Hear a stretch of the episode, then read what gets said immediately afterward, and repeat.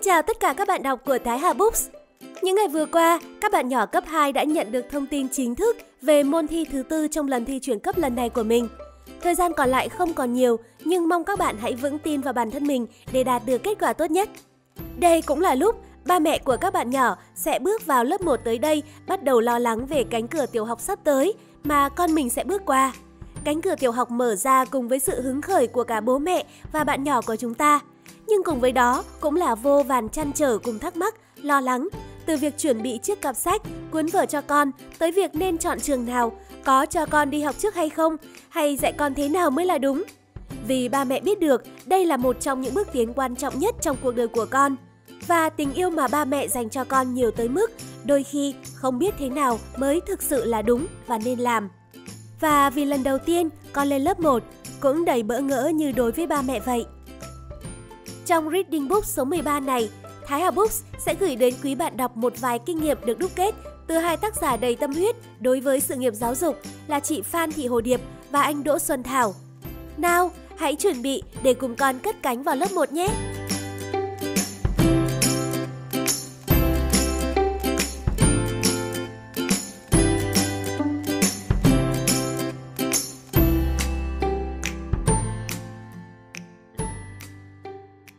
Chọn trường cho con như thế nào? Chọn trường công hay trường tư? Chọn trường có danh tiếng hay chỉ cần chọn trường làng? Mình sẽ nói về việc chọn trường cho con. Đây quả thực là một việc rất đau đầu, phải không các mẹ? Bản thân mình cũng mất mấy tháng để tham khảo, tìm hiểu. Chọn trường nào phụ thuộc vào từng gia đình, không có công thức chung cho tất cả mọi người. Vậy nên mình chỉ nêu quan điểm cá nhân của gia đình mình. Các mẹ cùng tham khảo nhé! Để chọn trường phù hợp, phụ huynh có thể 1. Tự lên danh sách các mục tiêu mà mình hướng tới. Mục tiêu thế nào sẽ dẫn đến việc chọn trường ấy? Với gia đình mình, mục tiêu trong việc chọn trường cho con là đảm bảo kiến thức phổ thông, nội dung chương trình sách giáo khoa. Không có nhu cầu cho con học thêm. Từ học thêm được hiểu là học các bài tập nâng cao, học do cô giáo hướng dẫn ngoài giờ lên lớp. Chính từ mục tiêu này, mình không có ý định chọn những trường có sự cạnh tranh cao giữa học sinh với nhau, các trường mà tỷ lệ trọi để vào cao. Vì mình nghĩ đơn giản, cùng một bộ sách giáo khoa, ngay cả các em học sinh miền núi, vùng nông thôn vẫn có thể học được, thậm chí tự học thì sao phải quá lo nghĩ. Gia đình mình mong muốn con được phát triển toàn diện, có thời gian được làm những việc mình theo đuổi, có thời gian để học thêm ngoại ngữ. Và một điều quan trọng là con luôn có khoảng thời gian mỗi ngày để đọc sách, để chơi cùng bố mẹ tạo điều kiện cho con có khả năng tự học. Mình quan niệm, việc học muốn đi được đường dài, phải dạy cho người học cách học. Vậy nên, những trường học nào o ép yêu cầu học sinh làm nhiều bài tập về nhà, mình cũng hơi e sợ và không nằm trong mục tiêu lựa chọn. Trường học phải gần nhà Mình rất sợ cho con đi học xa nhà vì nghĩ không nên để con tốn thời gian và sức khỏe vào việc tham gia giao thông. Ưu tiên gần nhà thậm chí choán hết cả suy nghĩ của mình khi xin học cho con. Mình cũng thích trường có xe đưa đón, cảm giác an toàn hơn là mẹ chở con. Trường con học tuy gần nhà nhưng mình vẫn đăng ký xe đưa đón. Mình thấy rất ngạc nhiên khi có những cháu vì nhà xa quá nên buổi sáng mẹ bế lên xe cho ngủ. Đến trường, mọi người đánh thức dậy rồi làm vệ sinh cá nhân tại trường. Thương ơi là thương, nhiều người cứ hỏi có nên cho con học trường này, học trường kia hay không mình hỏi mà nói cách nhà cả gần chục cây là mình sẽ khuyên nên suy nghĩ lại. Theo mình, đừng để con phải lãng phí sức khỏe và thời gian và cả sự an toàn nữa. Trường học sạch sẽ, thân thiện Vì các con rất ngại những nhà vệ sinh không được sạch sẽ, nên đi chọn trường cho con, mình thậm chí còn vào cả nhà vệ sinh để xem.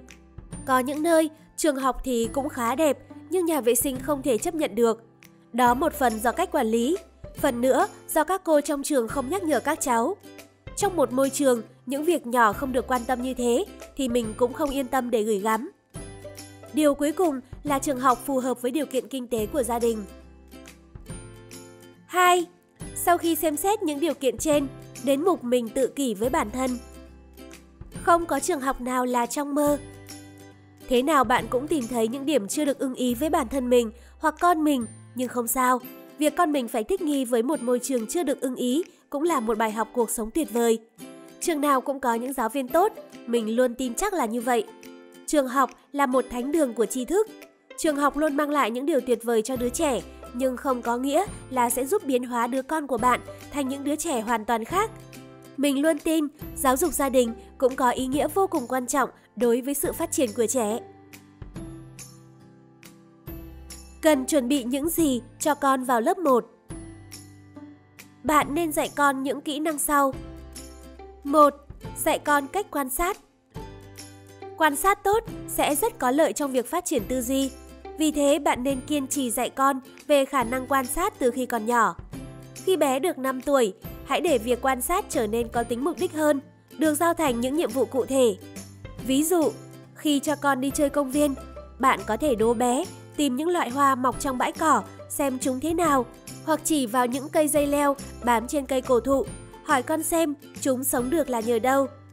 Những gì bé quan sát được về nhà, bạn có thể tiếp tục giải thích cho con thông qua sách vở và nhờ sự trợ giúp của Google. Không chỉ quan sát thiên nhiên, bạn cũng nên hướng dẫn con quan sát những hành vi, những hoạt động của mọi người xung quanh. Chỉ cho con thấy đâu là những việc làm tốt, những việc làm nào chưa tốt. Việc quan sát còn được thực hiện trên sách vở. Ví dụ, cho con quan sát để tìm điểm khác biệt, để nhận xét, vân vân. Bạn có thể kết hợp kỹ năng quan sát và phát triển ngôn ngữ bằng cách thực hiện việc quan sát theo một quá trình, bao gồm nêu nhiệm vụ, mục đích quan sát, hướng dẫn cách quan sát, đặt câu hỏi, kể lại thật hấp dẫn những điều đã quan sát được. Cách làm đó khiến cho việc quan sát như một môn học. 2. Dạy con khả năng tập trung. Chuyển từ hoạt động chủ đạo là vui chơi sang học tập nên để có thể ngồi tập trung trong suốt cả thời gian một tiết học thật là khó khăn đối với các bé. Bạn có thể sử dụng một số trò chơi sau để dạy bé về sự tập trung. Trò chơi 1 Sóc ở trong hang Bạn cho hai chân bé vào một cái bao và nói đây là con sóc đang ở trong hang. Sau đó, bạn giao cho bé một nhiệm vụ gì đó và có quy ước về giờ để xem sóc có thể nằm yên trong hang được bao lâu. Để bé cảm thấy thú vị, bạn cũng nên làm sóc và cùng thi với nhau xem ai sẽ ở trong hang được lâu hơn. Trò chơi 2 Sâu vòng hoặc phân loại hạt Trò chơi này không những rèn luyện sự tập trung mà còn rèn luyện vận động tinh rất tốt. Bạn có thể trộn các loại đậu với các màu khác nhau và nhờ bé phân loại theo các màu hoặc mua hạt để bé sỏ thành vòng. Để bé cảm thấy thú vị và ý nghĩa, bạn nên treo vòng lên một chỗ để cả nhà có thể nhìn thấy và khen ngợi việc làm của bé. 3. Dạy con cách ngồi học và cách cầm bút. A. Cách ngồi học đúng tư thế. Đây là điều hết sức quan trọng vì ngồi học đúng tư thế không chỉ giúp cho các bé học hiệu quả hơn mà còn giữ gìn đôi mắt. Tư thế ngồi viết phải thoải mái, không gò bó. Khoảng cách từ mắt đến vở là 25 đến 30 cm. Cột sống luôn ở tư thế thẳng đứng, vuông góc với mặt ghế ngồi. Hai chân thoải mái, không chân co, chân duỗi. Hai tay phải đặt đúng điểm tựa quy định. Tay trái để xuôi theo chiều ngồi, giữ lấy mép vở cho khỏi xô lệch, đồng thời làm điểm tựa cho trọng lượng nửa người bên trái. Ánh sáng phải đủ độ và thuận chiều, chiếu từ bên trái sang. Độ cao của bàn và ghế phải phù hợp với bé. B. Cách cầm bút Tay phải cầm chắc bút bằng ba ngón tay, cái, trỏ, giữa. Đầu ngón trỏ cách đầu ngòi bút chừng 2,5cm. Cách cầm bút Mép bàn tay là điểm tựa của cánh tay phải khi đặt bút xuống bàn viết. Lúc viết, điều khiển cây bút bằng các cơ cổ tay và các ngón tay. Không để ngửa bàn tay quá, tạo nên trọng lượng tì xuống lưng của hai ngón tay út và áp út, ngón đeo nhẫn. Ngược lại, không úp quá nghiêng bàn tay về bên trái. Nhìn từ trên xuống, thấy cả bốn ngón tay, trỏ, giữa, áp út và út. Cầm bút xuôi theo chiều ngồi. Góc độ bút đặt so với mặt giấy khoảng 45 độ. Tuyệt đối không cầm bút dựng đứng 90 độ. 4. Dạy con các kỹ năng giao tiếp. Khi đến trường, để trẻ hòa nhập tốt, trẻ phải có các kỹ năng giao tiếp. Đây là những điều bạn nên hướng dẫn con hàng ngày. 1. Khi có yêu cầu một điều gì đó, bé cần biết nói Cô, chú có thể giúp Nhờ cô, chú giúp Cô, chú, làm ơn, vân vân 2. Nói lời cảm ơn khi nhận được sự giúp đỡ hoặc nhận được quà. 3. Không làm gián đoạn câu chuyện của người lớn, trừ khi có việc khẩn cấp. 4. Nếu nghi ngờ điều mình làm là đúng hay sai, hãy hỏi ý kiến hoặc xin phép người lớn trước khi làm. 5. Biết chia sẻ khi có chuyện gì đó buồn bực, không như ý. Ví dụ, con rất buồn vì con cảm thấy chán, vân vân. 6. Không chê ngoại hình của người khác. 7. Cố gắng giúp đỡ bạn bè hoặc những người xung quanh như bê đồ, xếp đồ, gọi điện, giúp bạn làm bài tập. 8. Gõ cửa trước khi vào phòng nếu cửa phòng đang đóng. 9. Khi gọi điện, biết giới thiệu tên, hỏi người cần gặp và nêu lý do. 10. Không nói tục hoặc dùng những từ ngữ ám chỉ sự tục tĩu trước mặt người lớn. 11. Không gọi người lớn trống không. 12. Không trêu chọc những bạn yếu đuối hoặc nhỏ tuổi hơn. 13. Nên che miệng khi hắt hơi hoặc ho và không lấy dỉ mũi ở nơi công cộng hoặc trước mặt người khác. 14. Khi đến nhà ai đó chơi, đừng tự tiện ăn uống hoặc nghịch ngợm thứ gì nếu chưa được sự đồng ý của chủ nhà. 15. Trẻ nên sử dụng các đồ đạc đúng cách. Nếu không biết dùng, trẻ nên hỏi cha mẹ cách dùng, chứ không nên sử dụng bừa bãi, sai cách. 5. Dạy con cách làm việc nhóm Khi bé vào lớp 1, nếu bé biết cách làm việc nhóm, các nhiệm vụ học tập cũng trở nên đơn giản hơn. Biết làm việc nhóm cũng giúp cho bé vui vẻ, tự tin và tìm thấy nhiều niềm vui ở trường học. Vì thế, cha mẹ nên hướng dẫn cho con cách làm việc nhóm thông qua một số hoạt động sau. Thành lập một team trong nhà, có thể gồm các bạn như thỏ, gấu bông. Sau đó yêu cầu con lập một bảng quy tắc làm việc trong nhóm cho các bạn. Cho con tham gia các trò chơi mang tính đồng đội. Quan sát con trong các hoạt động chơi và điều chỉnh những hành vi của con nếu bạn thấy có vấn đề. Một số bé rất sợ thất bại, có một số bé lại luôn giành quyền chỉ huy, có một số bé lại quá nhút nhát. Tất cả những điều đó đều có thể điều chỉnh nếu bố mẹ nhận ra sớm và nói chuyện với con, chỉ dẫn cho con từng chút từng chút. Ngoài ra, để bé có thể làm việc nhóm tốt, bố mẹ nên dạy con lắng nghe. Lắng nghe tất cả các ý kiến của các thành viên trong nhóm, không chỉ để thể hiện sự tôn trọng nhau mà còn là cách để nhóm tìm ra phương án tốt nhất giải quyết các vấn đề. Biết cách đặt câu hỏi Sau khi đã lắng nghe các ý kiến, các thành viên trong nhóm cần trao đổi, xem xét những ý tưởng đã đưa ra để có thể thống nhất phương án chọn lựa. Tiếp nhận các ý kiến Khi được người khác góp ý, trẻ cần biết lắng nghe và tiếp nhận các ý kiến theo chiều hướng tích cực thay vì tự ái hay kiêu ngạo. Tôn trọng các thành viên khác Mỗi người sẽ có một suy nghĩ và ý kiến khác nhau. Nếu ý kiến của trẻ không giống mọi người, trẻ cần nỗ lực bảo vệ chính kiến. Tuy nhiên, không được chê bai hay tìm cách loại bỏ ý kiến của người khác. Trẻ cần học cách tôn trọng sự khác biệt. Động viên nhau Đã là một nhóm, các thành viên trong nhóm cần biết động viên và chia sẻ các ý tưởng, giúp đỡ nhau khi gặp khó khăn. Chung sức Để công việc chung của nhóm có thể hoàn thành tốt, mỗi một thành viên đều phải cố gắng hết sức mình để cùng chung tay sớm hoàn thành các mục tiêu đã đề ra. Bình tĩnh trước các xung đột Trong một nhóm làm việc, sẽ có những lúc xảy ra xung đột. Để giải quyết các xung đột này, vai trò của trưởng nhóm rất quan trọng. Có thể quyết định của trưởng nhóm chưa hẳn đã là quyết định của số đông các thành viên trong nhóm. Mọi người cần tôn trọng quyết định của trưởng nhóm. Các thành viên cần bình tĩnh để có thể tìm ra phương án tốt nhất giải quyết các xung đột. Hãy luyện tập tất cả các kỹ năng trên thông qua trò chơi, đặc biệt là trò chơi dân gian. Nhiệm vụ chơi trò chơi đòi hỏi tính tương tác của các thành viên trong nhóm rất cao.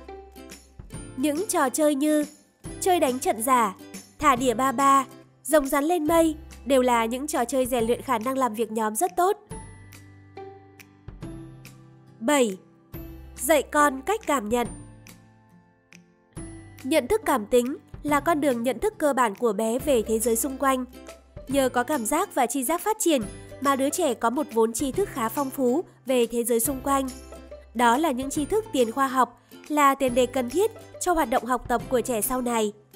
Để hoạt động cảm nhận của trẻ phát triển theo hướng tích cực, làm tiền đề cho nhận thức lý tính và hoạt động học tập sau này, cần phải rèn luyện cho trẻ biết cách quan sát sự vật hiện tượng, thế giới xung quanh. Qua đó, giúp trẻ nhận biết những thuộc tính cơ bản đặc trưng của đối tượng, phân biệt được sự vật hiện tượng này với sự vật hiện tượng khác. Ví dụ, thông qua các hoạt động, cần rèn cho trẻ khả năng quan sát nhằm nhận ra được những thuộc tính cơ bản của vật thể như cứng, mềm, nhẵn nhụi, sần sùi. Những thuộc tính của các con vật con gà màu đỏ, lông vàng, đi bằng hai chân, con cá bơi dưới nước, vân vân. Những thuộc tính của cây cối, cây lấy gỗ, cây lấy quả, rau củ. Bạn cũng có thể cho con học thuộc lòng một đoạn thơ ngắn, rồi giải thích các câu chữ trong đó, cho con thấy cái hay của nó. Hoạt động cảm nhận còn là cách các bạn giúp con biết về cuộc sống xung quanh như nó vốn có. Có người tốt bụng nhưng cũng có người chưa tốt. Có người an nhàn nhưng cũng có người vất vả, một nắng hai sương. Có người ý thức tốt mà có người ý thức chưa tốt. Biết nhận xét, đánh giá sẽ giúp con chuẩn bị tâm lý đón nhận nhà trường với đầy đủ những cung bậc mà không phải lúc nào cũng chỉ là màu hồng. Tuy nhiên, bạn lưu ý, đừng định hướng cảm nhận của con. Chỉ khi nào con bí mới giúp đỡ, còn lại cứ để con tự do nói lên suy nghĩ của mình. Có khi chỉ cần đứng trước ba bông hoa có màu sắc khác nhau cũng có thể là cảm hứng cho một giờ học về cảm nhận được rồi. 8. Chuẩn bị tâm lý cho con đến trường Việc chuẩn bị một tâm lý thoải mái để trẻ đến trường sẽ giúp trẻ xóa tan những bỡ ngỡ, e ngại ban đầu. Bố mẹ có thể giúp con làm việc này như sau. Nói chuyện về trường học.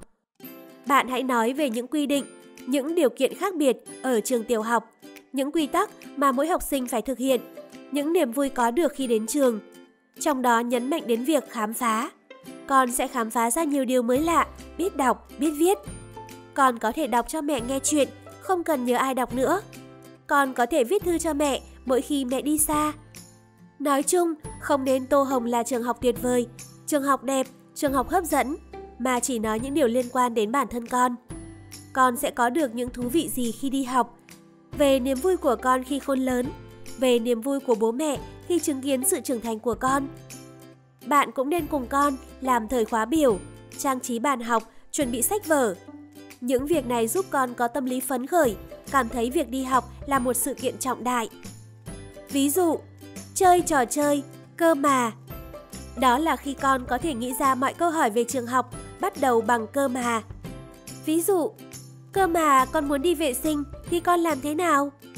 Cơ mà có bạn không thích chơi với con thì sao? Cơ mà cô phạt thì sao? Cơ mà khi cô gọi mà con không đọc được? Cơ mà con viết xấu? Nói chung là hàng trăm cái cơ mà, nhiều khi rất buồn cười. Trước mỗi cái cơ mà, bạn nên nghĩ cách giải thích cặn kẽ, bởi thực ra đó là hình thức giúp con giải quyết các tình huống học đường có thể gặp phải. Các trò chơi về lớp học Bạn có thể đóng vai cô giáo, còn con làm học sinh. Bạn sẽ dạy cho con một điều gì đó, còn con sẽ học cách giơ tay phát biểu, cách trình bày vấn đề. Cũng có thể đổi lại, con là giáo viên mà bạn là học sinh. Bạn thân mến, con cái chính là sự phóng chiếu của cha mẹ. Nếu trước khi con đi học mà bạn cứ nói rằng cô giáo này tốt hơn cô giáo kia, trường này tốt hơn trường kia, rồi chuyện đi học thêm, chuyện con bạn A, bạn B đã đọc và làm toán vèo vèo, thì sẽ tạo ra một tâm lý không tốt cho con. Hãy đón nhận mọi điều bằng sự bình tâm, thoải mái và con bạn sẽ cảm nhận được điều đó.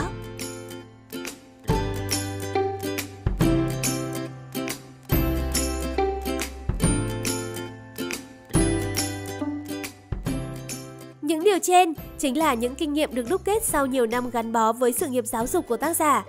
Và trên hết, đây là những điều được viết ra với sự đồng cảm sâu sắc, với tư cách là những người cha, người mẹ yêu con hơn hết thảy mọi điều trên đời. Hy vọng Reading Book số này sẽ góp phần nào giúp đỡ ba mẹ trong sự chuẩn bị cho con bước vào lớp 1 sắp tới.